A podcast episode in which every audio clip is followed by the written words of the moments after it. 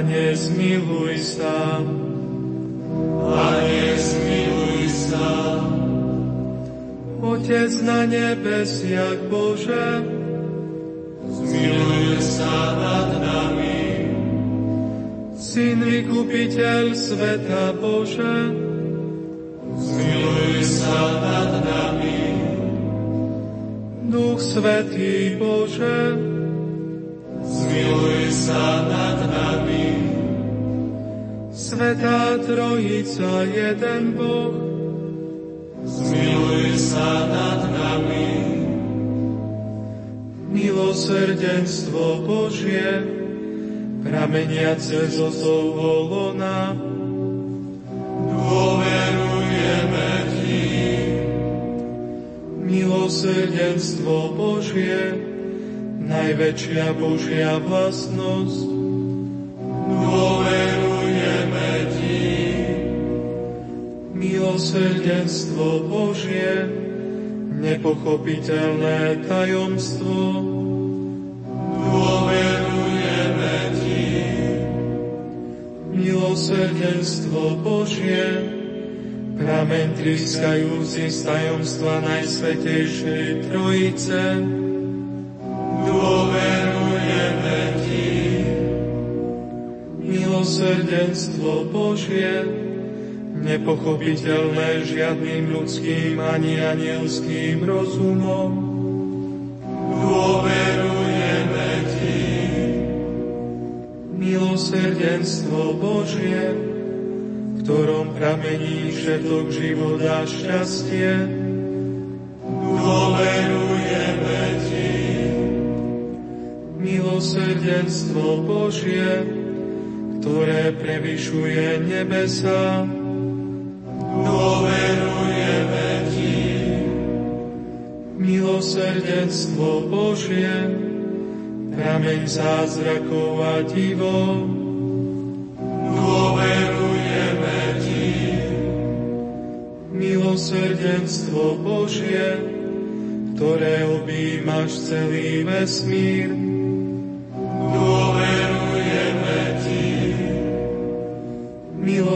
Milosrdenstvo Božie, ktoré zostupuješ na svet v osobe vteleného slova, dôverujeme Ti.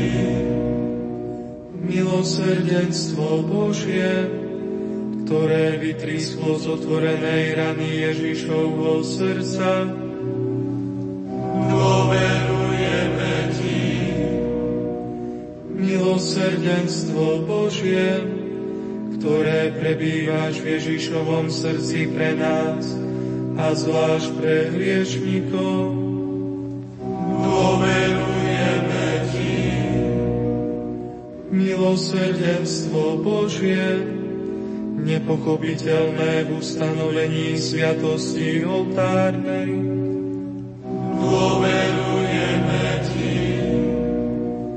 milosrdenstvo Božie, ustanovení Svetej Cirkvi, dôverujeme Ti. milosrdenstvo Božie, vo sviatosti Svetého Krstu, dôverujeme Ti. milosrdenstvo Božie, ktoré nás ospravedlňuje skrze Ježíša Krista,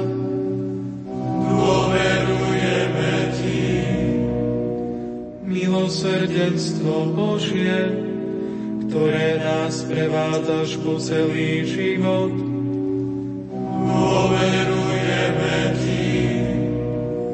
milosrdenstvo Božie, ktoré nás obklopuje zvlášť v hodine smrti, dôverujeme Ti.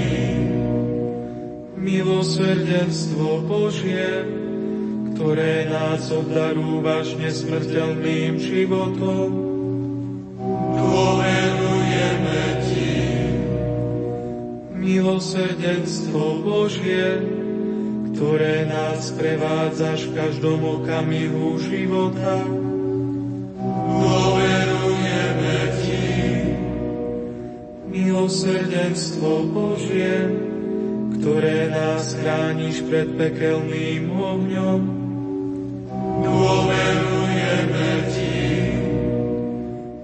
Milosrdenstvo Božie, ktoré razia za tvrdivých hriešnikov. Dôverujeme Ti. Milosrdenstvo Božie, ktoré privádzaš do úžasu anielov a si nepochopiteľné pre svetých.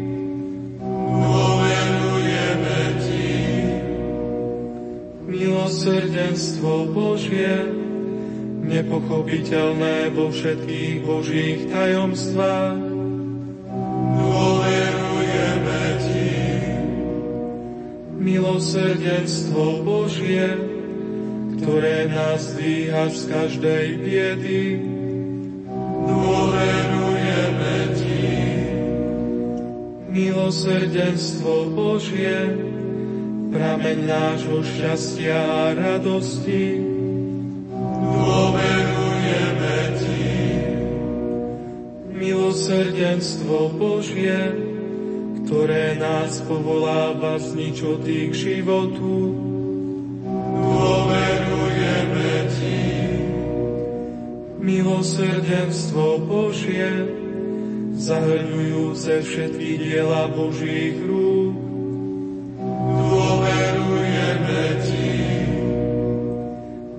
Milosrdenstvo Božie, koruna všetkých Božích diel.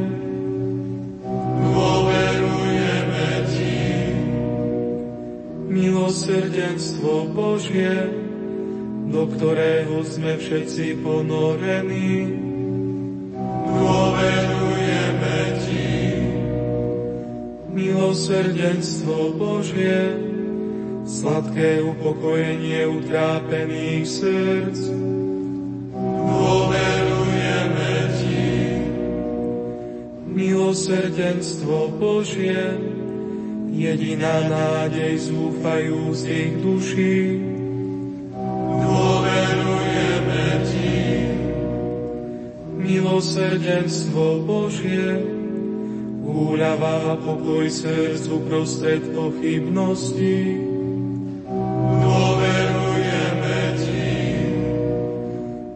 Milosrdenstvo Božie, radosť a nadšenie svetých duší.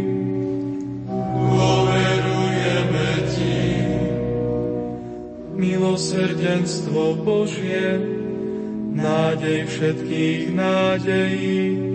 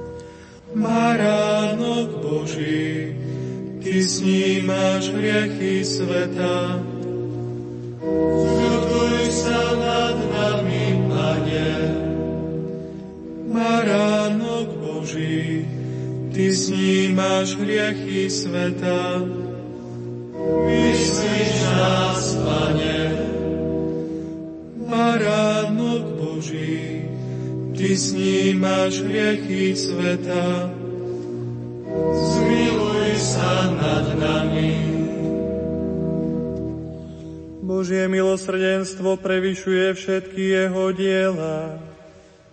Preto Pánovo milosrdenstvo chceme ospevovať na veky. Modlíme sa. Večný Bože, ktorého milosrdenstvo je bezhraničné a pokladnica milosti nevyčerpateľná. Pozri na nás láskavo a rozmnož v nás svoje milosrdenstvo, aby sme si v ťažkých chvíľach nezúfali a neupadali na duchu, ale s veľkou dôverou sa podali Tvojej svetej vôli, ktorá je láskou a milosrdenstvom samým skrze Krista nášho Pána. Amen.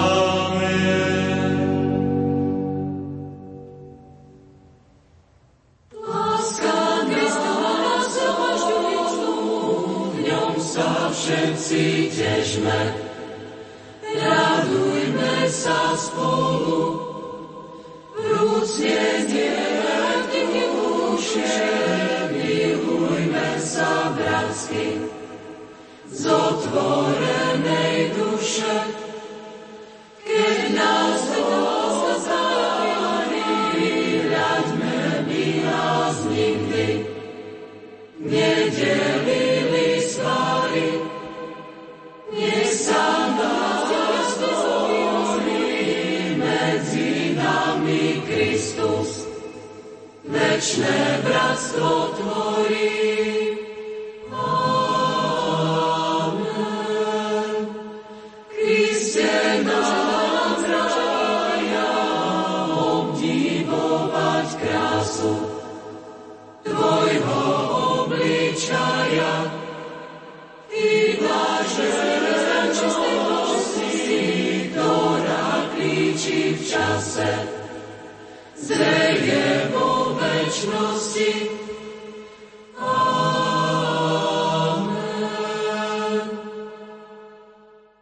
ceremoniále episkopórum čítame Svetovom šou slávenou vo večerných hodinách na Zelený štvrtok cirkev vstupuje do veľkonočného trojdnia a spomína na tú poslednú večeru, pri ktorej pán Ježiš tú noc, keď bol zradený v bezhraničnej láske k svojim, čo boli vo svete, obetoval Bohu Otcovi svoje telo a krv pod spôsobmi chleba a vína.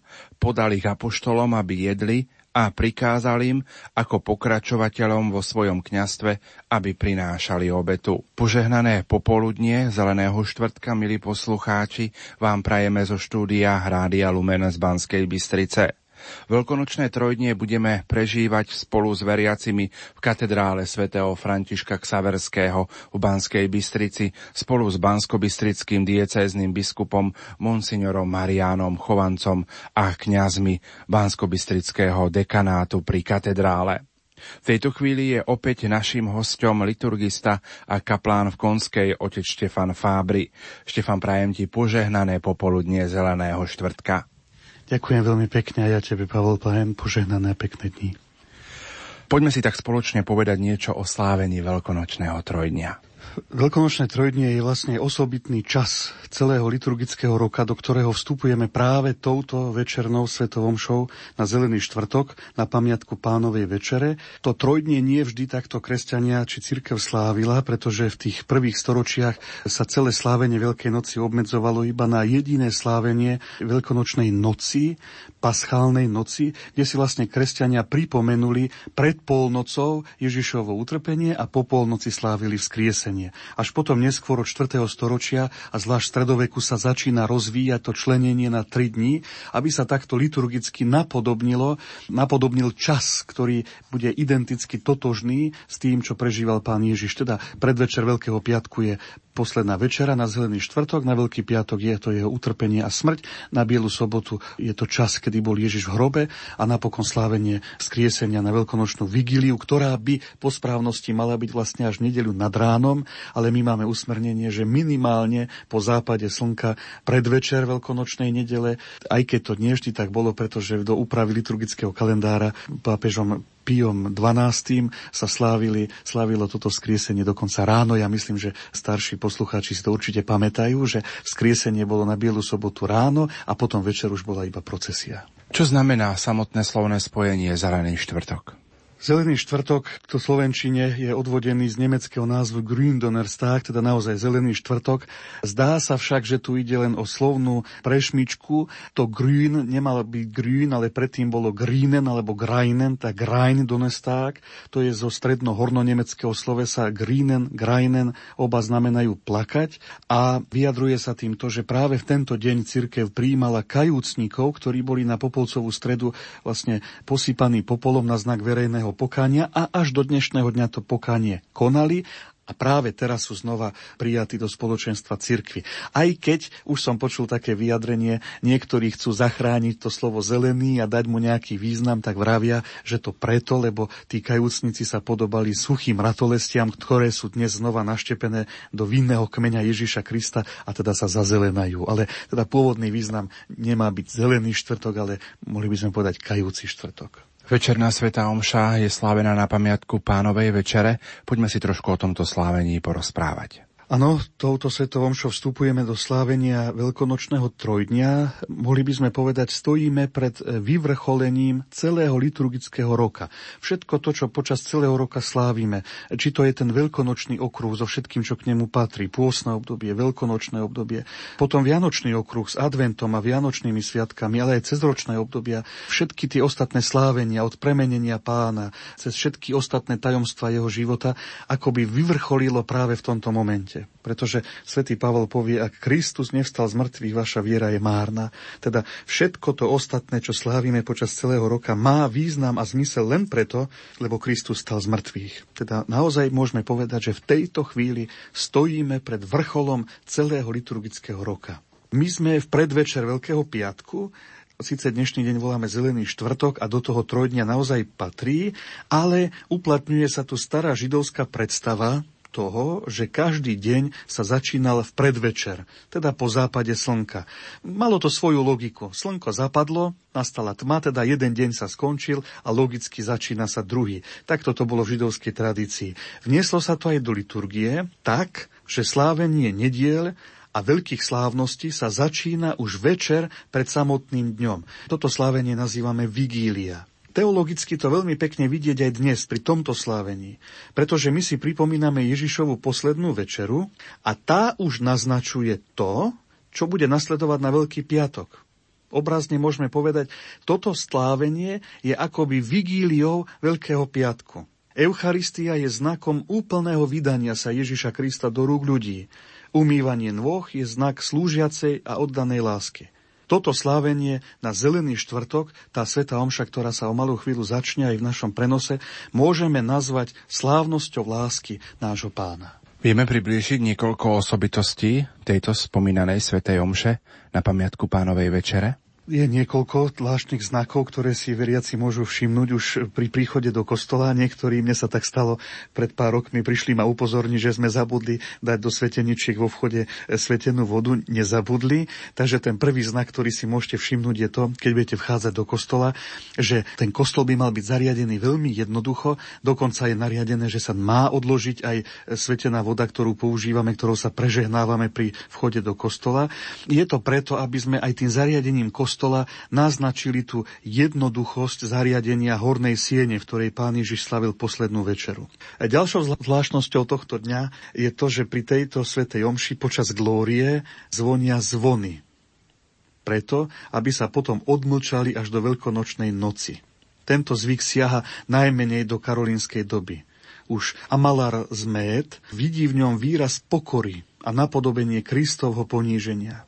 Podobne ako u zvonov dochádza aj k zmlknutiu organu, pričom motívy sú také isté ako u zvonov. Niekde sa namiesto zvonov používajú počas trojdňa drevené zvukové nástroje, tzv. klepáče alebo rabkáče, latinsky sa volajú krepitákula, ktoré tiež naznačujú pokorné poníženie pána. Dokonca niekedy sa hovorí o tzv. pôste uší, podobne ako pri zahaľovaní krížov a obrazov o pôste očí. No už od 4. storočia sa na západe, s výnimkou Ríma, ale stretávame s obradom umývania nôh, ktorý sa koná v rámci krstného obradu a ten so šírením rímskej liturgie postupne zanikol a udržal sa len v kláštoroch. Ale 17. koncil v Tolede ho nariadil pre celé Španielsko a Gáliu. Tam bolo povedané, aby každý biskup a každý kňaz pri slávení na Zelený štvrtok tento obrad zachoval. V Ríme ho máme poprvýkrát osvedčený v 12. storočí. Význam obradu je veľmi jednoduchý. Kňaz napodobňuje Krista, ktorý svojim učeníkom na znak pokory a lásky umýva pred poslednou večerou nohy. Napokon práve v tento deň nachádzame v liturgických smerniciach zvláštnu pripomienku, že počas prípravy obetných darov môžu veriaci konať obetný sprievod s darmi pre chudobných. Ten je sprevádzaný starobilým spevom ubi caritas, teda kde je láska opravdivá, tam Boh prebýva. Obyčajne sa totiž práve podľa tradície cirkvi v tento deň, teraz pri tejto svetej omši, prinášali k oltáru tie dary, ktoré vlastne pozostávali z toho, čo sa ušetrilo pôstom. Tento zvyk je veľmi pekný a ja som rád, ak sa zachovajú v našich farnostiach, pretože práve takto aj tie naše pôstne úsilia akoby dostali konkrétny výraz. Nie je to len o tom, že sa niečoho zriekame, ale to, čoho sa zriekneme, aj niekomu posunieme ďalej, teda venujeme na konkrétny cieľ. Nielen preto, že my chceme ušetriť, toto nejde. Ide o to, aby sme sa podielili s druhými. Ako by kto si tak aj povedal, že pôst, ktorý sme prežívali, nie je závislý od toho, čoho všetkého sme sa dokázali zrieknúť, ale čo všetko dokážeme dať. A tak práve tu vrcholí to pôstne úsilie, teda to, čo sme ušetrili pôstom, teraz prinášame v obetnom sprievode k oltáru a rozdelíme sa s tými, ktorí nemajú. Takže to je naozaj prastarý zvyk cirkvi, tento deň prinášať obetné dary, ktoré sú vlastne ovocím pôstneho obdobia. Napokon pozbudzuje nás k tomu Kristova láska. Je to najjasnejší príklad k tomu, aby sme aj my rovnako konali skutky lásky, tak ako to vidíme u pána Ježiša. V týchto dvoch skutočnostiach, ktoré predchádzajú samotné slávenie Eucharistie, teda v obrade umývania nôh a daroch pre chudobných, môžeme vidieť dôležité upozornenie. Kto chce byť pri Ježišovej večeri spojený s jeho telom a krvou, musí mať život naplnený službou lásky k druhým. Tým sa vyjadruje, že štyri znaky cirkvy a nás, kresťanov, a to poznáme, prvé je martíria, teda svedectvo viery, druhé liturgia, slávenie viery, tretie diakónia, služba viery, štvrté koinónia, teda spoločenstvo viery. Všetky tieto štyri piliere cirkvy a nášho života musia ostať nerozlučne prepojené. Vyjadrujeme to práve pri tomto slávení, že nielen slávime, ale aj slúžime, vydávame svedectvo viery a dôležité je aj spoločenstvo, v ktorom sa teraz stretávame. Na záver dnešného slávenia sa znova podľa starodávneho zvyku, kedy ešte nebolo v kostole bohostánkov a odnášala sa sviatosť do zakristie, aj teraz odnesie sa v správnostnom sprievode Eucharistia do niektorého bočného bohostánku, buď v kostoloch, kde sú bočné oltáre, tak tam, alebo na iné vhodné miesto. Sú to vlastne hostie Eucharistia, ktorá bola premenená, konsekrovaná na príjmanie na ďalší deň, na zajtra, na Veľký piatok. A nasleduje ešte taký osobitný obrad na úplne v závere, ten by mal už byť tichosti, to je obnaženie oltára. Tým sa vlastne vyjadruje to, že pán Ježiš odchádza do Gecemanskej zahrady a vlastne celý tento kostol to, ten priestor, v ktorom sa slávila Eucharistia, sa úplne obnažuje, Eucharistia je odnesená a teda ostáva prázdny. Ako by mal napodobniť to večeradlo, z ktorého Ježiš spolu s apoštolmi odišiel. Veľmi sa odporúča veriacim a ja by som to naozaj chcel tak nejako z hĺbky srdca aj vám povedať, aby ste po skončení dnešného slávenia našli si čas, vážení poslucháči, bratia a sestry, a ostali v chráme, ostali v kostole na krátku adoráciu. Tento zvyk má hlbokú históriu, siaha až do druhého storočia a dokonca bol spojený s pôstom. Už Irenej z Lyonu hovorí o tom, že niektorí kresťania sa 40 hodín pred Veľkou nocou postili – teda približne taký počet hodín, koľko bol Kristus v hrobe. Potvrdzuje to aj svätý Augustín. A vidí tu spojito s Ježišovými slovami. Vári sa môžu svadobní hostia postiť, kým je ženich s nimi, potom, keď im ženicha vezmu, potom sa budú postiť. Teda my po tomto slávení ostávame v chráme preto, aby sme obrazne bdeli spolu s Ježišom, ktorý prežíva noc utrpenia v Gecemanskej záhrade, ale aj preto, aby sme týmto pôstom, ku ktorému sme stále pozvaní, je to už znova také predlženie Veľkého piatku smerom dopredu, ale i dozadu na Bielu sobotu, aby sme týmto práve vyjadrili to, že Ježiš je uložený v hrobe, Ježiš prežíva utrpenie a smrť a my týmto pôstom pripodobňujeme sa jemu samému.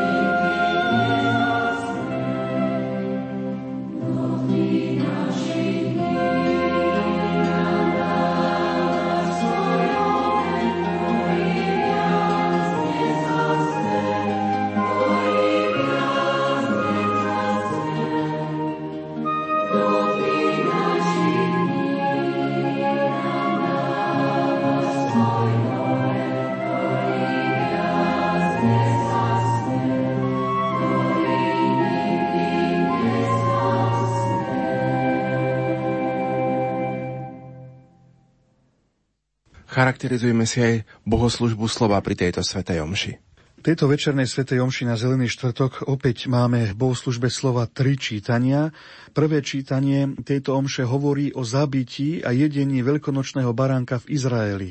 Práve ten je predobrazom novej eucharistickej hostiny, ktorú pripravil pravý baránok Ježiš Kristus kým krv tamtoho baránka bola znakom záchrany Izraelitov, my dnes vieme, že tým pravým znakom nie je krv baránkov, ale krv Božieho baránka, to je Ježiš Kristus.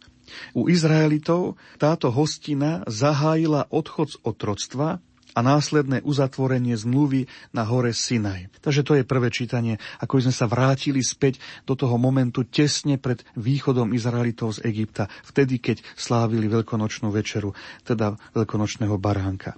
Nasleduje responsoriový žalm medzispev a ten je poďakovaním za záchranu Izraelitov a svojim refrénom, budeme ho počuť, tento kalich dobrorečenia je účasťou na Kristovej krvi, vlastne znova prepája ten predobraz slávenia Veľkej noci u Izraelitov s Kristovou smrťou. Nasleduje druhé čítanie, je to správa o ustanovení Eucharistie z pera svätého Pavla mohli by sme povedať, a je to pravda, že práve tento text, ktorý budeme počuť teraz v druhom čítaní, je vlastne historicky, chronologicky najstaršou správou o Eucharistii, ktorú vôbec máme, pretože prvý list Korintianom vznikol skôr ako Evanielia. Takže ak by sme mali nejako zoradiť tú literatúru tak, že ktorá je najstaršia zmienka o tom, čo pán Ježiš robil.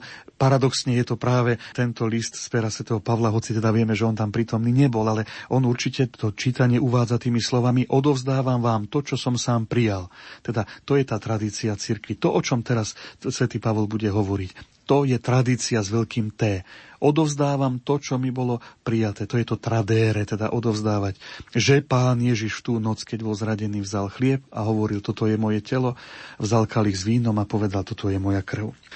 Poslužba slova vrcholí v perikope Jánovho Evanielia, ktoré vykresľuje Ježiša ako služobníka lásky.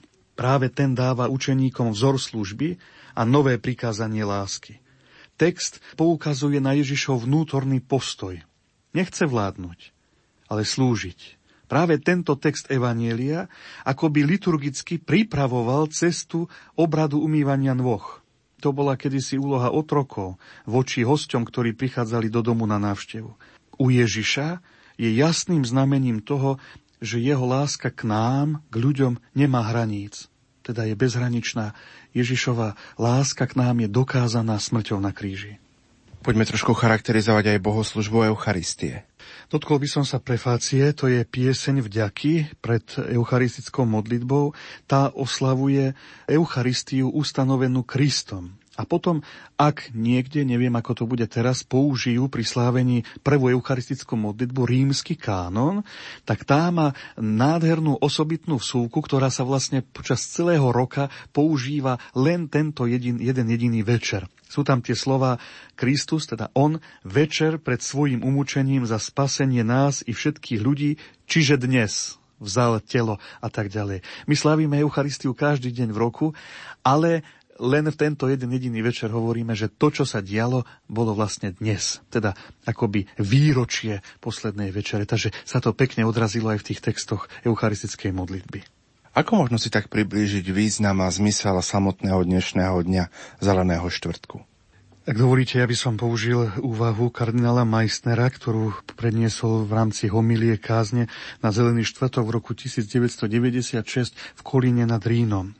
Hovorí o tom, že Zelený štvrtok je jedinečným potvrdením slov písma a pretože miloval svojich, miloval ich do krajnosti. Ježiš pri poslednej večeri vzal totiž na seba podobu, v ktorej vzal seba a daroval sa nám – podobu Eucharistie, podobu chleba a vína. My ten chlieb môžeme prijať, môžeme ho lámať, môžeme ho rozdávať, takisto víno, teda jeho krv, môžeme príjmať. Teda Ježiš berie na seba túto podobu, v ktorej sa nám doslova vkladá do rúk. Práve takto Ježiš ostáva prítomný medzi nami až do konca sveta v Eucharistii. Kardinál Meissner hovorí, že toto dnešné slávenie ukazuje to, že Ježiš sa nám zanechal trojakým spôsobom. Najprv je to v podobe cirkvy. On sám povedal, kde sú dvaja alebo traja zhromaždení v mojom mene, tam som ja sám prítomný medzi nimi. To máme v Matúšovom evaníliu. Spev Zeleného štvrtka túto skutočnosť vyjadruje takto. Kde je láska opravdivá, tam Boh prebýva. To je ten spev, ktorý sme počuli pri príprave obetných darov. A kardinál Meissner pokračuje. Byť spolu tak, aby Ježiš mohol byť medzi nami, to je odkaz dnešného večera.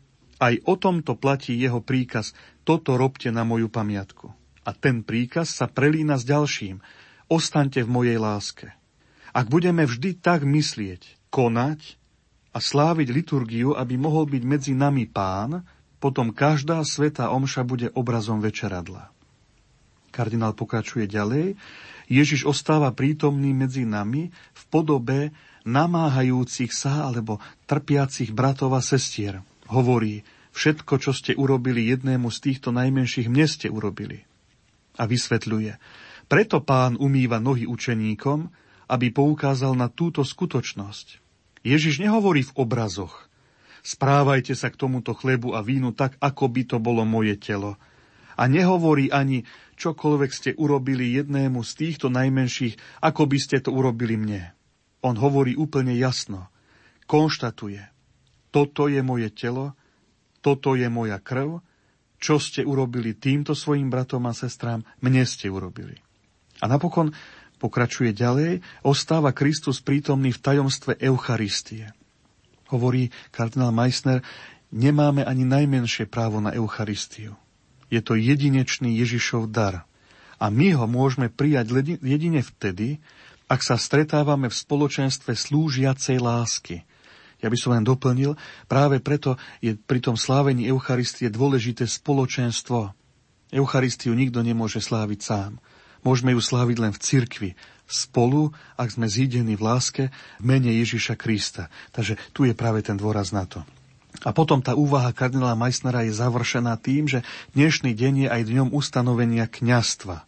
A hovorí, to je zvláštny postreh, veľmi ma oslovil, Dostatok kňazov v našich farnostiach nestojí na tom, či sa tak alebo onak zmenia podmienky prijatia kandidátov do našich seminárov, ale jedine na našej jednote s Kristom, v spoločenstve cirkvy, v službe maličkým a v slávení Eucharistie.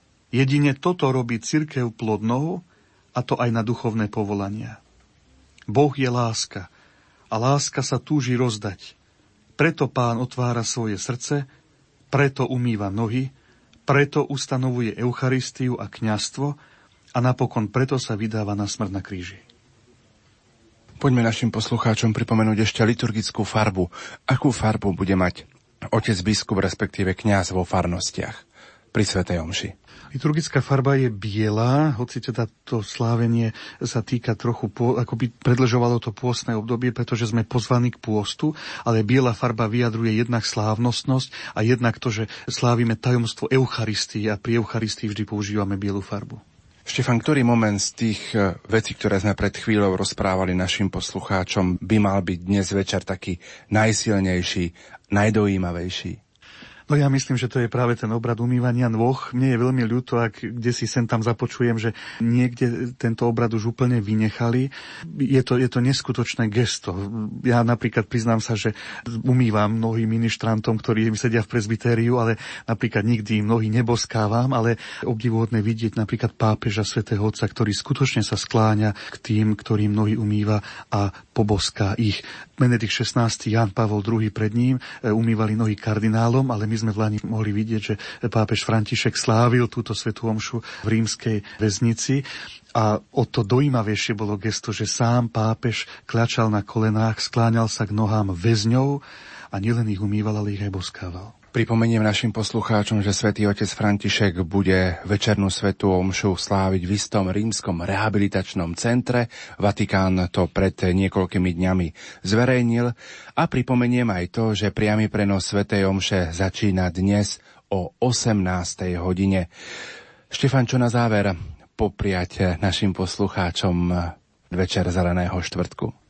Prichádzajú mi na um slova, ktoré povedal misionár Pater Ivan Flímel v našej farnosti pred dvomi týždňami, keď začínal krátku duchovnú obnovu a povedal, toto je čas, kedy je nebo sklonené k zemi. Ja by som si tieto jeho slova použil, ak nás počúva, tak ho srdečne pozdravujem, a povedal poslucháčom, toto je čas, kedy je nebo sklonené k zemi. Tento čas, ktorý teraz prežívame, slávenie Veľkonočného trojdnia, ten dnešný večer, ktorý je doslova preplnený tajomstvom Eucharistie, je skutočným časom, kedy sa nebo skláňa k nám. Kristus sa nám vkladá do rúk, dovoluje nám doslova a do písmena robiť s ním, čo chceme. Môžeme ho prijať čistým srdcom, ale môžeme ho prijať aj nehodne.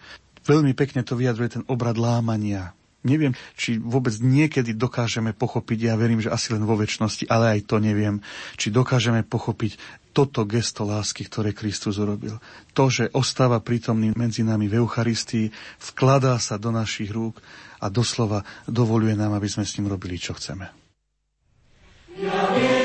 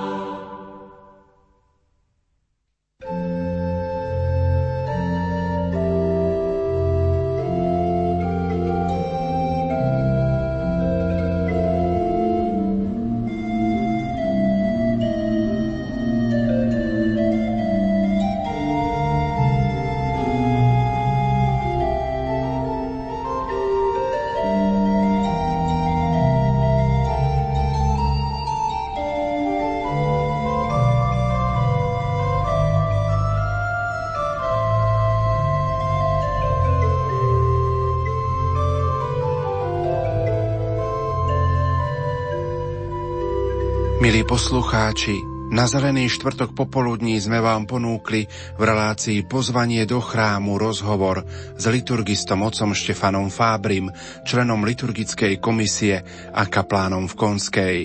Spoločne sme si priblížili viaceré aspekty večernej svetej omše na pamiatku pánovej večere. Tu budeme vysielať dnes večer o 18. hodine v priamom prenose z katedrály svätého Františka Xaverského v Banskej Bystrici.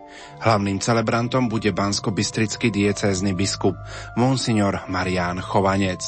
Požehnané chvíle zeleného štvrtka vám zo štúdia Hrádia Lumen Prajú. Marek Rimóci, Diana Rauchová a Pavol Jurčaga.